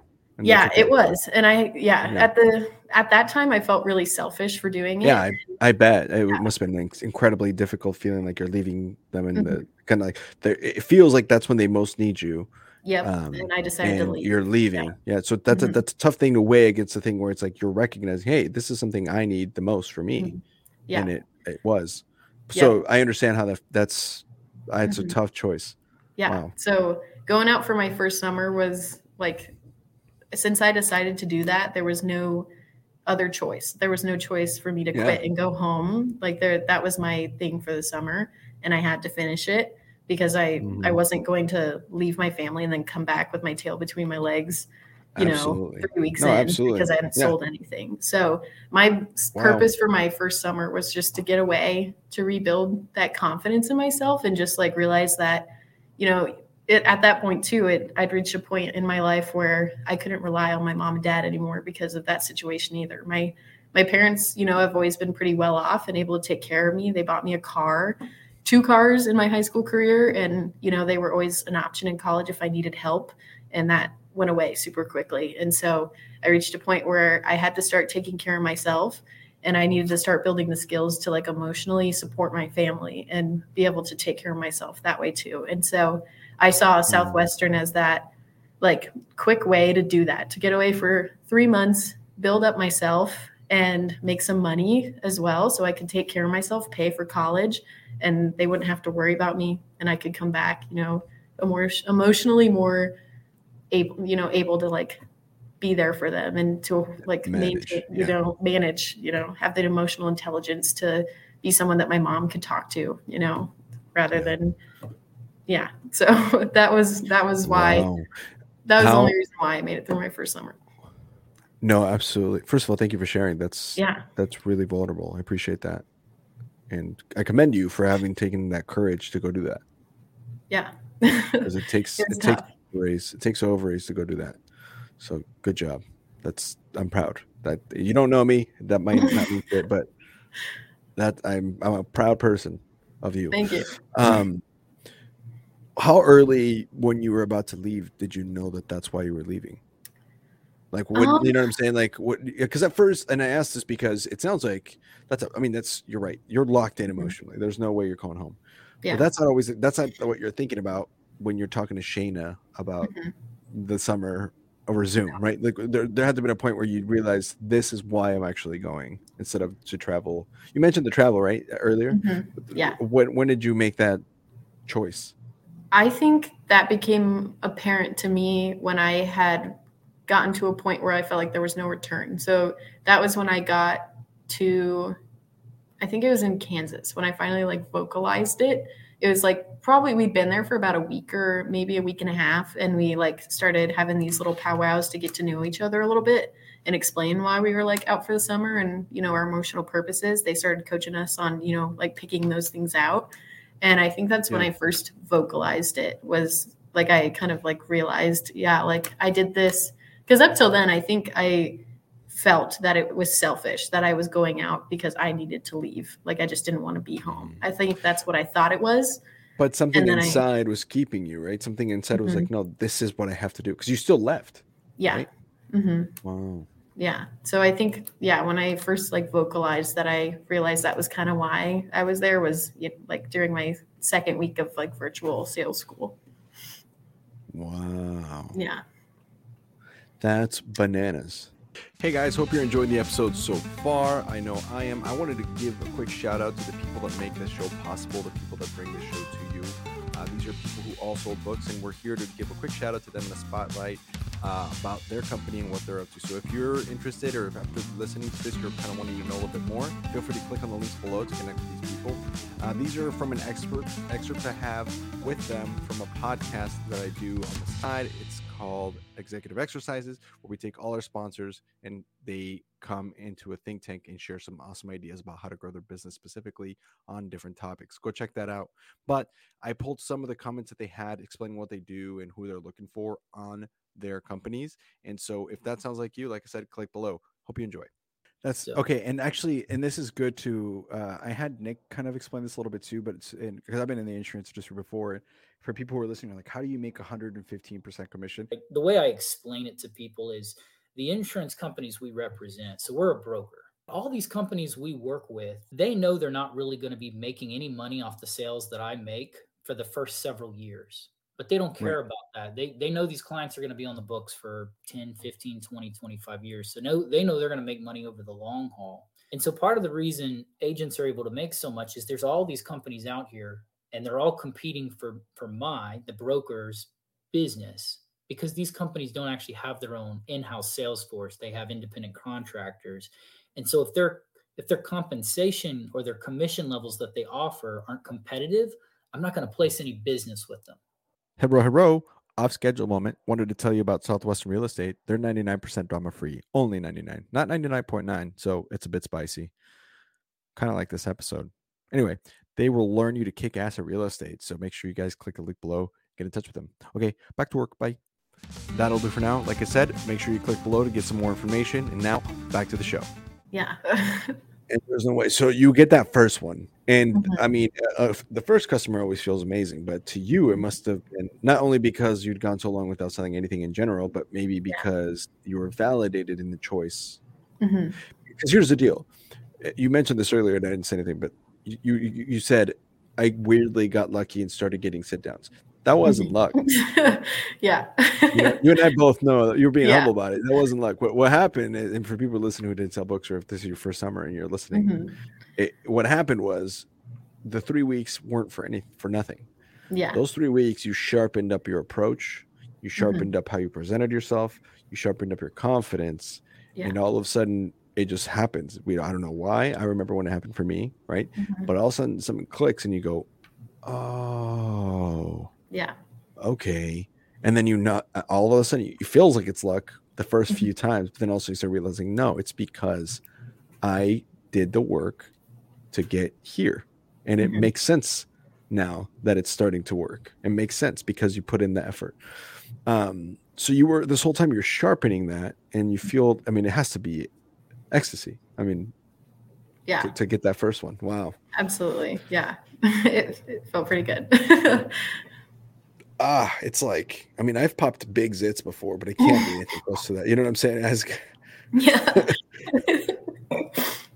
yeah. Like, that's like, that, that's like, that's like that crack in your spine that's you've been working yeah. on for two years from that mm-hmm. weird time that you sat down to watch that movie yep. at your friend's couch, you know, and you're like, that's been and all of a sudden you just I don't know, bend over to pick up the remote. Yep, pops right back. Yep, two inches taller. Wow. So okay, so three weeks in, one mm-hmm. customer. How did the rest of the summer? Because you top first here. I mean, that, yeah. that's that's that's that had to have been a ramp up. How did how did mm-hmm. you how did you utilize that and how did you carry that momentum? I think pretty much after my first customer, things just kind of started clicking for me. I think that was like the just the boost that I needed. Like I was like, okay, yeah, like I get it now. So I took the lid off the hoop. Yeah. and so I had a I'm very I am nothing if not consistent. That was that's that's always been more of a problem for me, honestly, is my consistency is like a fault of mine. Because I think after that I pretty much averaged like 200, like never broke three like never broke 300 units but i sold like 200 some units for the rest of the summer. And so um, i made like the minimum to get to sizzler like 1500 units which wow. um, back in back in my first summer was still pretty good. Yeah that's like but, that's like that's like 20 I that's mean, like twelve thousand dollars for the summer. In profit yeah. yeah. Yeah. So i did pretty wow. pretty decent considering it took me that long to figure it out and i only had five weeks after that to get my shit together. So yeah, but, I understand. Mm-hmm. It's funny because like con- being consistent, and that's like that. I like that. That's what people should use when they ask them at a job interview. What's your biggest weakness? Oh, I'm consistent. I'm too consistent. I'm too. I'm never gonna give you a hundred percent, but it's always gonna be more than eighty yeah, percent. It'll be eighty three. Always. Always. yeah. That's my mm. biggest weakness. That's good. That's a good answer. Okay, so yeah. all right, so you hit Sizzler, mm-hmm. and you were like, "I gotta come back." Yeah. what did you before yeah. we get to why you came back and stuff? What did your parents say when you came back the first time? I mean, how did your how did your mom and your dad and your family? Because how was that feeling? And because you changed, you were a different mm-hmm. woman, right? You're a different Absolutely. person. Mm-hmm. So the core that they saw leave for sales school is a different core that then came home in whatever September, whenever it was that you got home. Uh, what was that like?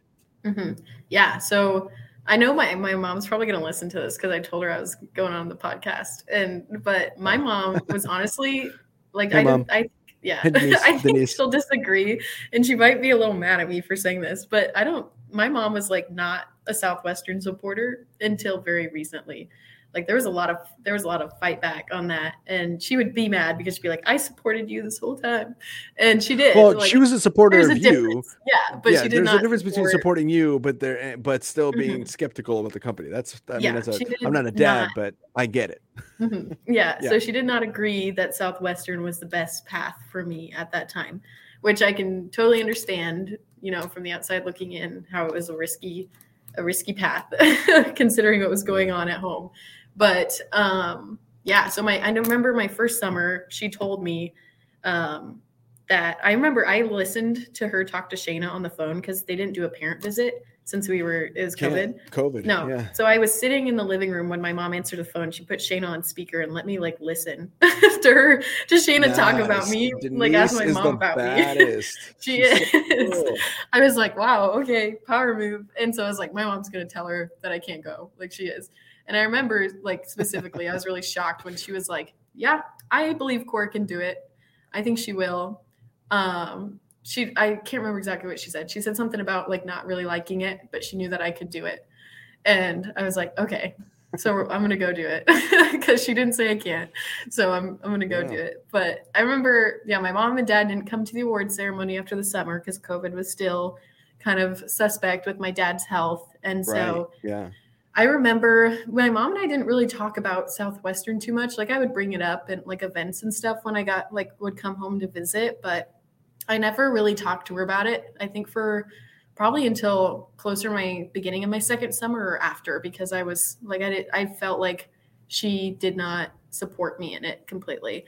And I know she supported me, but she didn't support the journey yeah. I was taking, I didn't feel. And so I didn't talk to her a whole bunch about it. I talked to my sisters a lot more about it just because, you know, my sisters are they're older than me, so they're a lot like my mom, but they're they're a little bit more like they'll pretend to support me even if they don't think it's a bad idea. and so yeah. I feel like I can talk to them about it.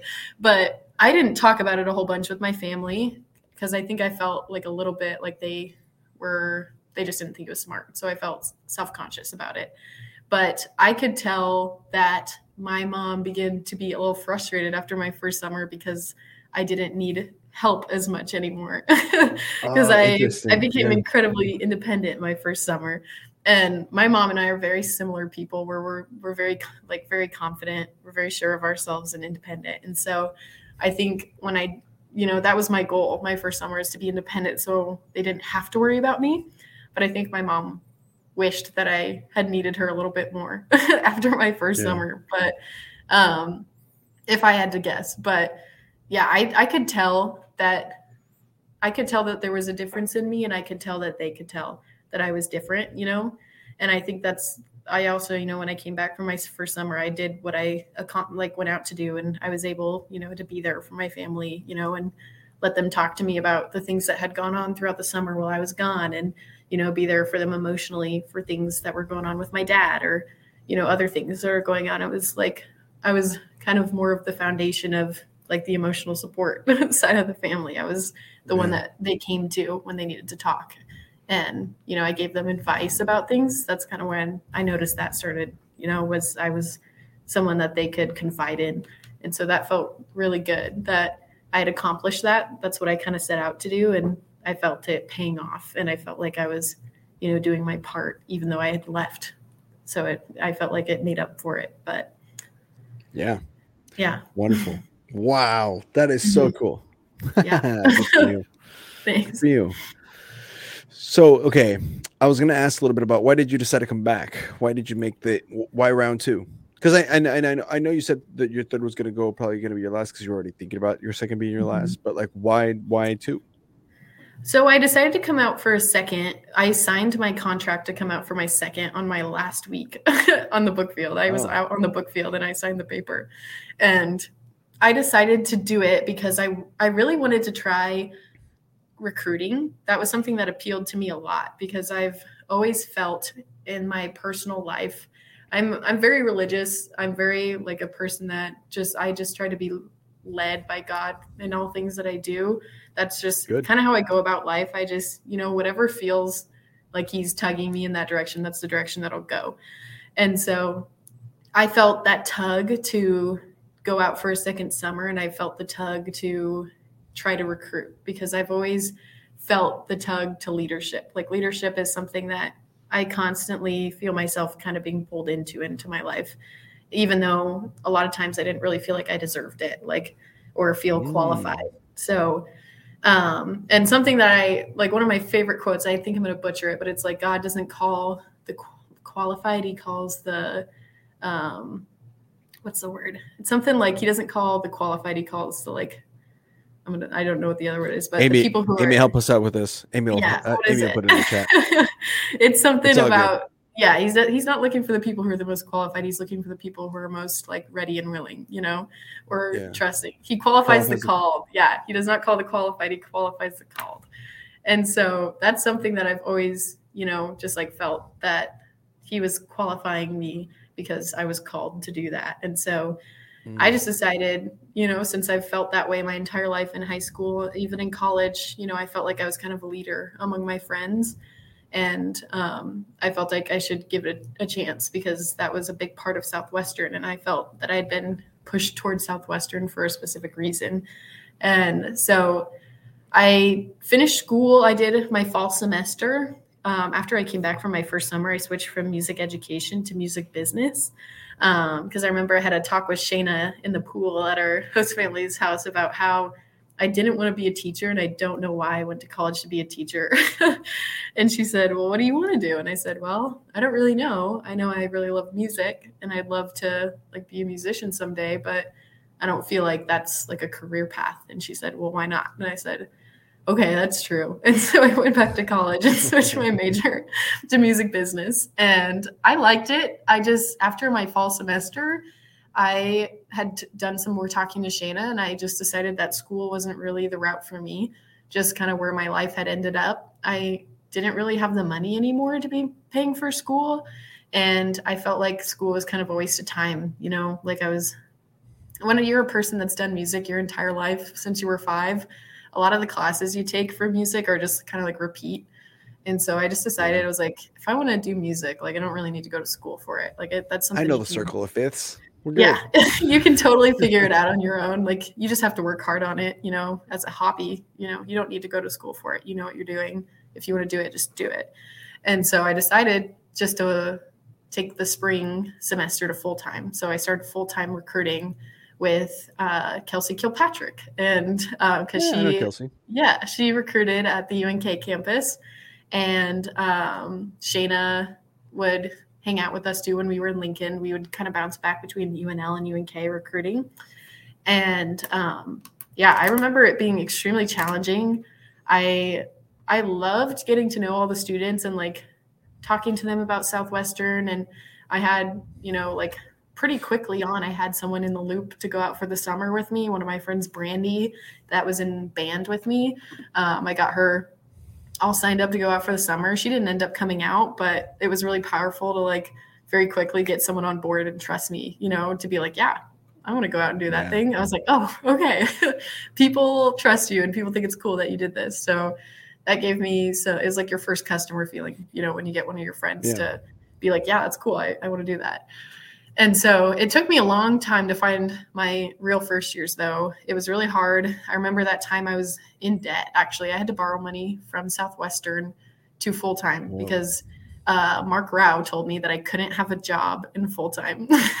That's and, absolutely yeah, true. Which is true. It was really hard to hear because I have been the type of person that I, have had a job since I was 13. So I was like, yeah, I can. Like, you don't know me, Mark Rao. I can, I can have a job in full time. and then, yeah, so Mark Rao convinced me, I guess, because I, I decided I wasn't going to have a job and I full timed. So I had to borrow money from the summer, which meant I was going into the summer at minus two thousand dollars. um, and I was living below my means, recruiting, living with people, you know, to save on rent and um, sure like Kelsey and I kind of split rent for a duplex place in Kearney. So we were like really cutting corners to try to make it work. And I, it took me until like March, I believe, to get first years to like the, the ones that I brought out for the summer. So one of them I met floating um, in the union at UNK, and the other one was my friend that I've I knew him in high school through extracurricular stuff. I'd seen him around, and then he came to UNK, and I saw him in choir, and I said, Zach, you're gonna you're gonna sell books with me this summer. When I came back from just from my first summer, and he said, No, I'm not. and I said, Yeah, you are. And I kind of just worked on him all year until March, and then he he signed the contract and he sold books. But Way to go, Zach. um, yeah. and so, yeah, I got both of them signed up to go in March, trained them until May, and then we left for sales school. And um, yeah, they had great first summers. They did better than I did my first summer. And I was incredibly proud of them. And I only had two first years, but we were a top 20 team in the whole company, which was crazy. Look at that. First time recruiting, I found some real winners. So, yeah. Yeah. so that was really cool. Wow. Mhm. And that set you up for your current job. Yeah, it really did. I yeah, I didn't think it I didn't think it would. Like I I thought it was hard, like recruiting was hard, but I honestly felt that was the least transferable skill for a while until after I'd like gotten out of Southwestern. I realized that yeah, recruiting people is like so much more useful in daily life than selling is. Cuz Yeah. yeah. getting Because people to it's a, trust it- it's a different kind of selling. It's a kind of selling that's a little Mhm. more personal.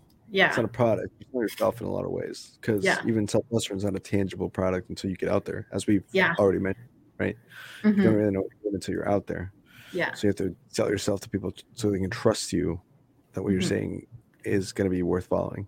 Yeah. Yeah, that's incredible. Yes, that's that was- awesome. that's my claim to fame in Southwestern. So- so now we go back. So we've been full circle here because then you went to your third summer.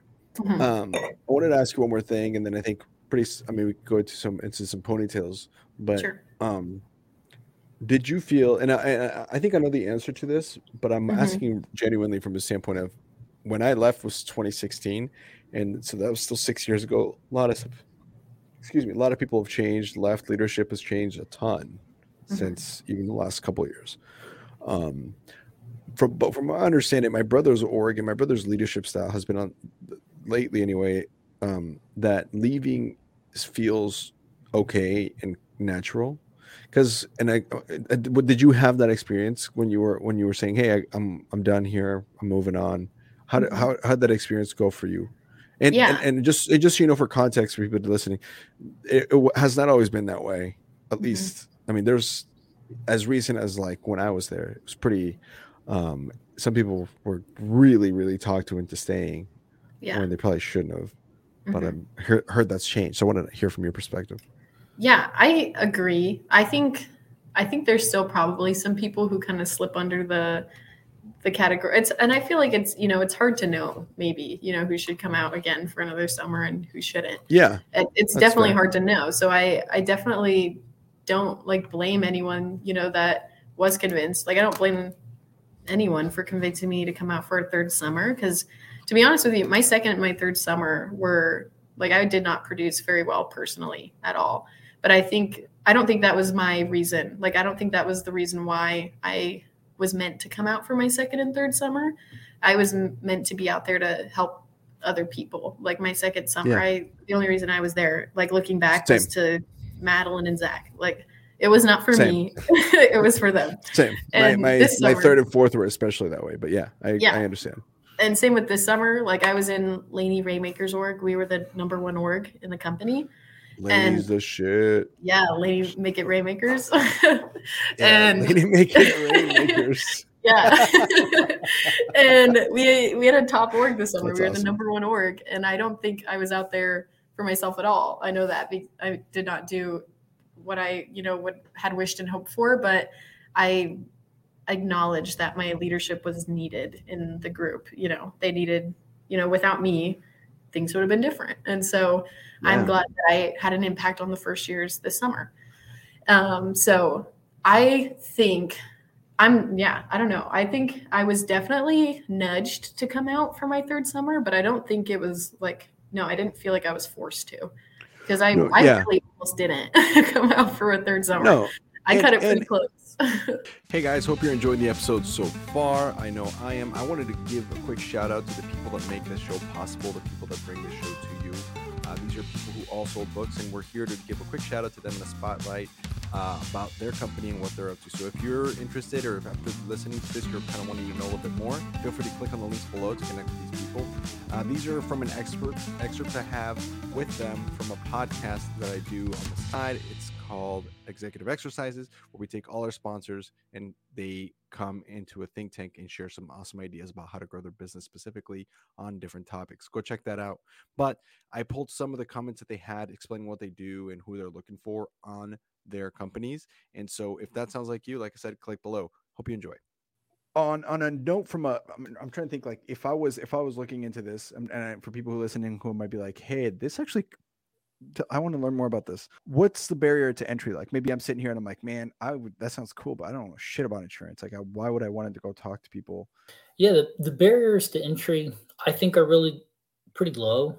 Uh, everybody would probably have a different opinion, but in terms to just be able to get out the door and go sell, you've got to you've got to get a license. I have my life and health license because you needed the health license at Family Heritage, or if you want to sell Medicare products or certain types of health products, right. you have to have the health side. But what it takes to get either one or both of those licenses roughly the same. You take a study course, you may need to study for 15 hours, you may need to study as many as 30 hours, but like with Cardinal, we've got a, a, a pretty cool course from studying to getting your license can can be as quick as like seven to 10 days if you really 15 to 20 if you're moving at a medium pace. And beyond that, if it takes you longer than that, you're just not really all that motivated to start because it's yeah. not a difficult process. Yo, let's get off schedule one last time. Go watch a movie, or maybe you should figure out how to work at Enlight Energy. Alex Black is crushing it down there, and a former DSM, Julio Hernandez, are both running this company. And man, they are cranking 10 people on their team and growing. It's enough that uh, Alex only has to sell like one thing every other week and make over six figures. So if you want to learn more about that and maybe help change the planet, click on the link below. That'll do for now. Like I said, make sure you click below to get some more information. And now back to the show.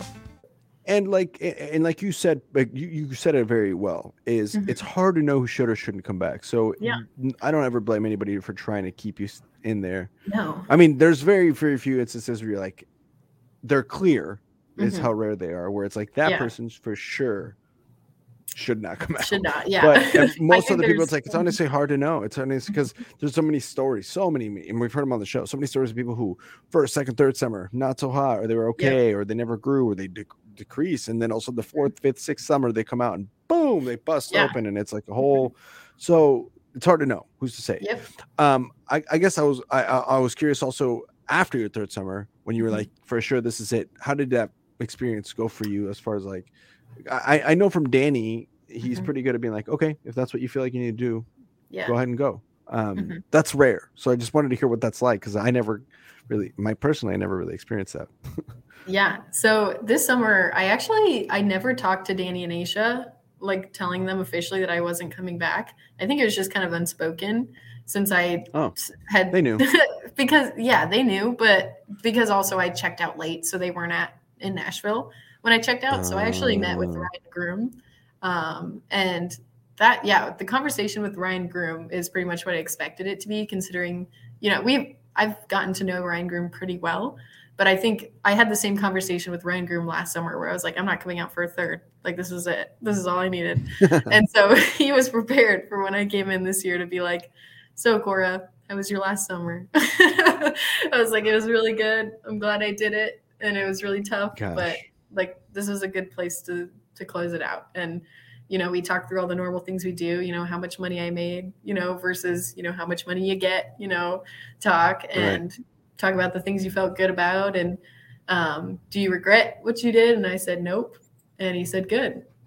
It was nice working with you. And i said thanks. You too. And that's yeah groom is so cool I love Ryan Groom. Groom. Yeah. Groom is. Uh, I'm excited for him to not be working with Southwestern, so we can have him on the show. yeah. Heck, we might even make an exception for Groom. He's, there you go. Yeah. We make exceptions every once in a while. Danny was mm-hmm. one. He was on the show, but he's yeah. my brother, so whatever. Yeah, family. Um, yeah, but, should bring Groom in. but Groom is, a, I mean, he's just fun to talk to. Mm-hmm. He's a mm-hmm. very interesting guy, very knowledgeable guy, very yep. wise for his age. Wise, honest. Um, very honest, tell you how mm-hmm. it is, but in a kind way. He's such a good dude. Mm-hmm. Um, I can see president of the company vibes in the future for yeah, yeah, yeah. I've always thought yeah. that. I really yeah, have. He's great. Mm-hmm. Yeah, Groom is Groom is a stud. Actually, both Grooms, Amy as well. Um, yes, I like Amy too. I haven't gotten to Amy, know her as much, but yeah. Amy, Amy, and I identify a lot in the um, um, honesty, blunt honesty, or like just tell it how it is. Yeah. Category like um I remember a long time ago I had wrote, I wrote like on my blog. This is when I still kept up with my blog, but I wrote a, piece about because I was so I was full timing and I usually only wrote on my blog when I was emotional. Mm-hmm. I was mm-hmm. pissed off because um, some parents in my face while doing a parent visit with this kid that I thought was really sharp and could do well. I yeah. watched him like break them down and tell them in less words, you can't do this. Not because you're not allowed, but because you're going to fail. Like we don't yeah. believe that you can do this. And to watch a kid get told that from their parents is brutal. So I went and wrote it, yeah. and it was like you could hear the sassiness a bit in it. But mm-hmm. Amy was like, "I love it." Yeah. She's like, "This is great." Her mm-hmm. and uh, a couple other people who are no longer the company, but I, so I always appreciate that about her. And so she's such a. They're both so honest and true that way. So mm-hmm. just love letter to the grooms, real quick. Yeah, yeah. Love you guys. You guys are great. Um, cool stuff. So I'm glad that transition was smooth for you. That's pretty awesome. Mm-hmm. Um, all right, let's uh you want to head into some ponytail stuff? Tell us uh sure. tell us uh tell us a story. So for people who listen who don't know, that's why the name of the podcast is Ponytails. We are the ponies because obviously we went and sold books. But also mm-hmm. it's a double entendre on the people who we consider to be like big buyers on the book field. We call them ponies, mm-hmm. people who just were out there to buy. Um so we ask our guests to have their best story or their favorite story, whether that be a customer or something they learned or an important part of their st- uh, cycle of, of growing up in, in the program. Um, to share the stories. It could be funny, it could be crazy, it could be tragic. We've had the variety. So um, just so you know, this is a good time to buckle up. Uh, it's gonna be it's always it's always a fun one. So uh, Cora, the mic is yours. Let us know about some of your ponytails. Yeah. So honestly, to be completely honest with you, whenever I listen to these things, like everyone's ponytails are really like crazy or like, yeah, they're always just really crazy. And to be honest with you, my three summers were probably the most chill summers that I've like when I listen to other people's experience, I'm like, what was happening to you guys? Like everyone liked me, everyone was nice, like no one really ever yelled at me. Like it, never got was, arrested. No, like it was pretty I had such a chill southwestern career. Like i don't i feel like it's just my vibe. I've always been someone that just seeks to get along with you with other people. And so i think that that rubs off on the families that i meet. But i think probably the only the only thing that i ever like look back on in my southwestern career really and i just like think about just like what the hell was i doing was i remember my first summer like I I drove a 2009 Chevy Malibu. I still do. It made it through all three summers, even though I T-boned someone. it's still kicking. She's she's a she's a boat. She's a monster. But um, I remember I was driving this car through Ohio, and we sold right along the river.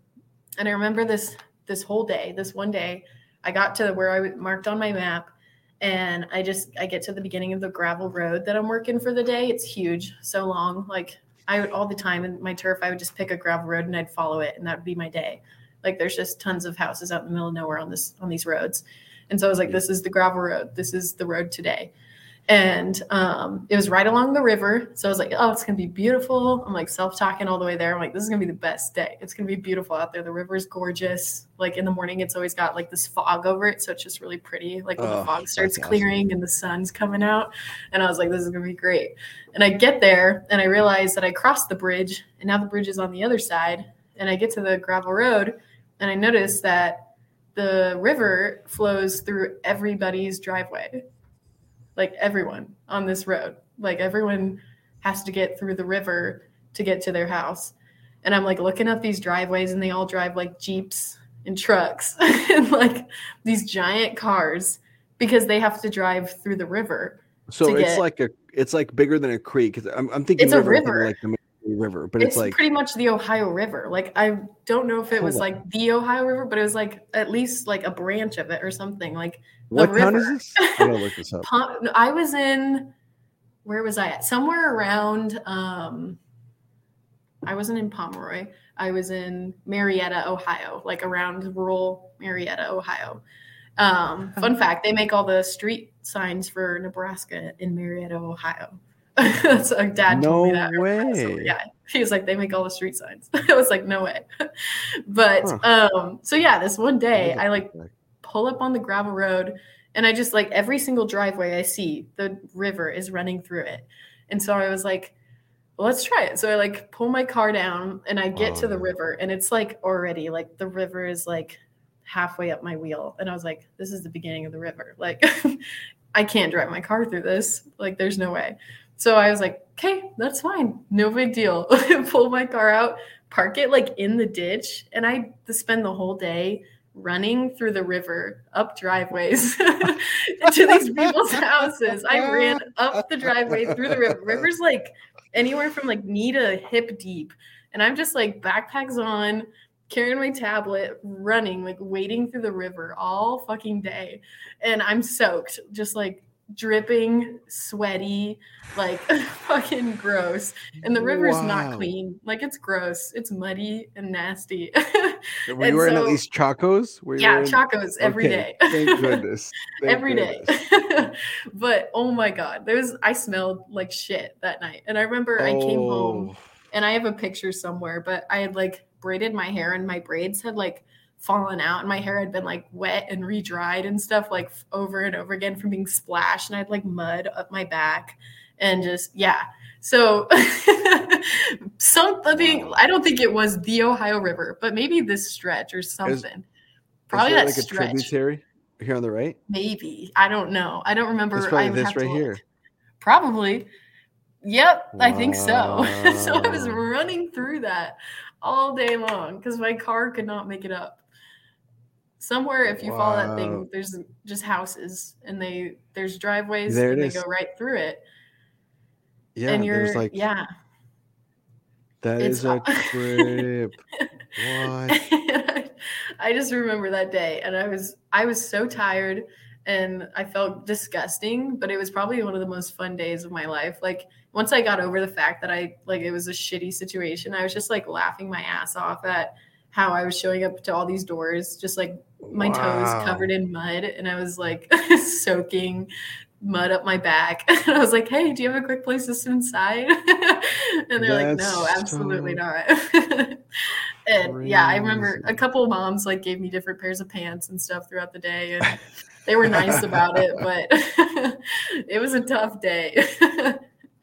Yeah, this is Yeah, crazy. That is so. Gr- I've never heard of anything like that. Yeah, it was nasty, but Just it was a funny. Brrrr. Yeah, just mama a boat down the river. but it was yeah, and the bugs were bad in that area too. It was just getting eaten by skeeters all day. But Talk about Yeah. no excuses. yeah, I yeah.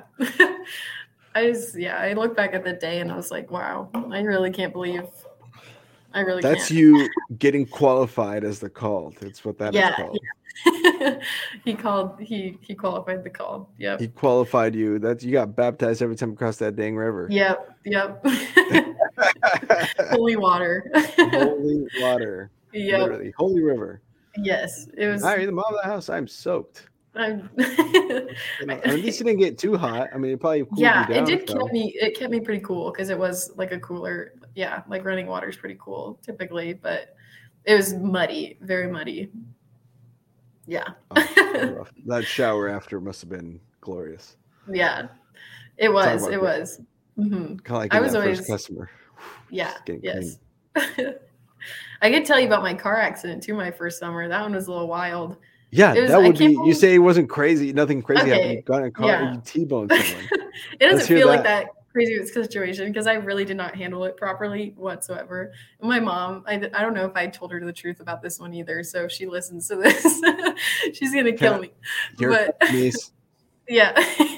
so hope my first summer, it was like literally my last day of selling. Like the next week, I was starting deliveries. No, I was done delivering. The next day was like my last day deliveries to catch the people I'd missed. And I was only get like I was gonna deliver three families. And then the plan was after that I was just gonna go home and hang out with my host family they were going to take me out for lunch and I was just going to thank them because I had to leave early. So I did that all by myself with them. Brian and Sherry Robinson of Pomeroy, Ohio, the best people in the world. but host yes, family, especially that first summer host family. Goat, goat host family. I've missed them so much. But um, yeah, so I end of the day just finished counting all my books at the storage unit. I transferred them all over to like Linda. I think that was one of my roommates my first summer and like I was pretty much all done. Just had the books that I had to deliver the next day. Started driving home at like two or three in the morning, and I was tired. I was so tired, and so I stopped at a gas station, um, and got like an energy drink because I was like, honestly, it doesn't matter if I sleep. like, I it's my last day tomorrow, so I can catch up tomorrow. But I got an energy drink because I just needed to make it home, and started driving home. I was really tired, but I I I wasn't really worried about falling asleep driving, and um, because I'd like shotgun this energy drink, so I started feeling more awake. And I got behind this car, and they were going like they were going the speed limit for a while, but I was going faster because I was trying to get home. it was like 3 a.m. So I was going fast, but I was like, just follow him, Cora. Like, if you come up on a cop and get pulled over, you're just gonna be pissed. So I was just following him.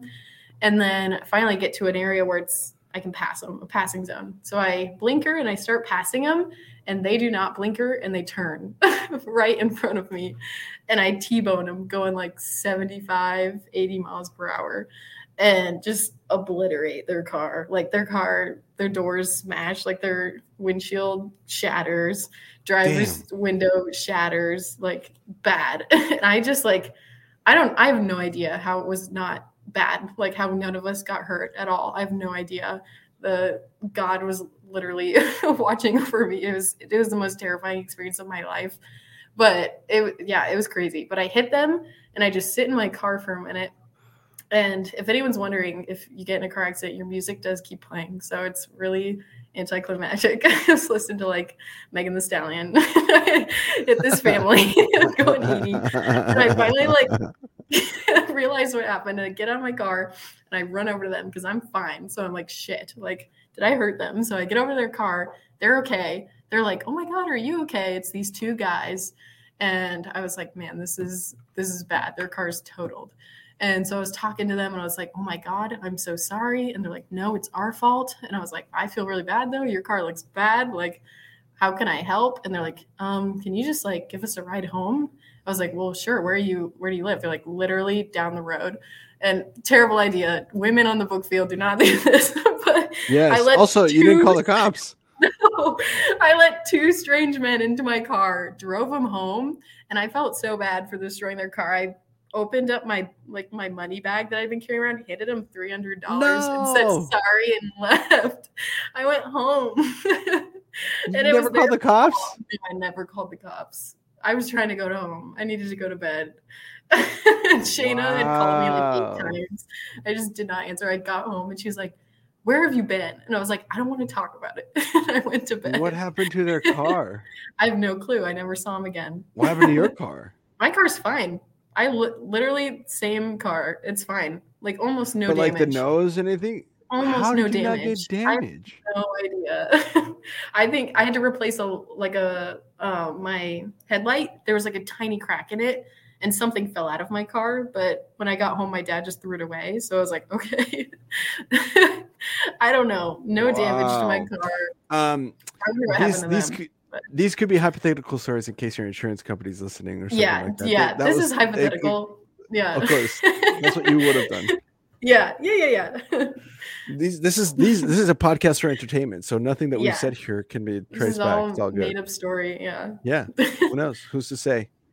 I don't. I don't even. Well, and then you know, I forgot this detail too. One of the guys in the car gave me his phone number. Oh, he, he like was hitting. Cute.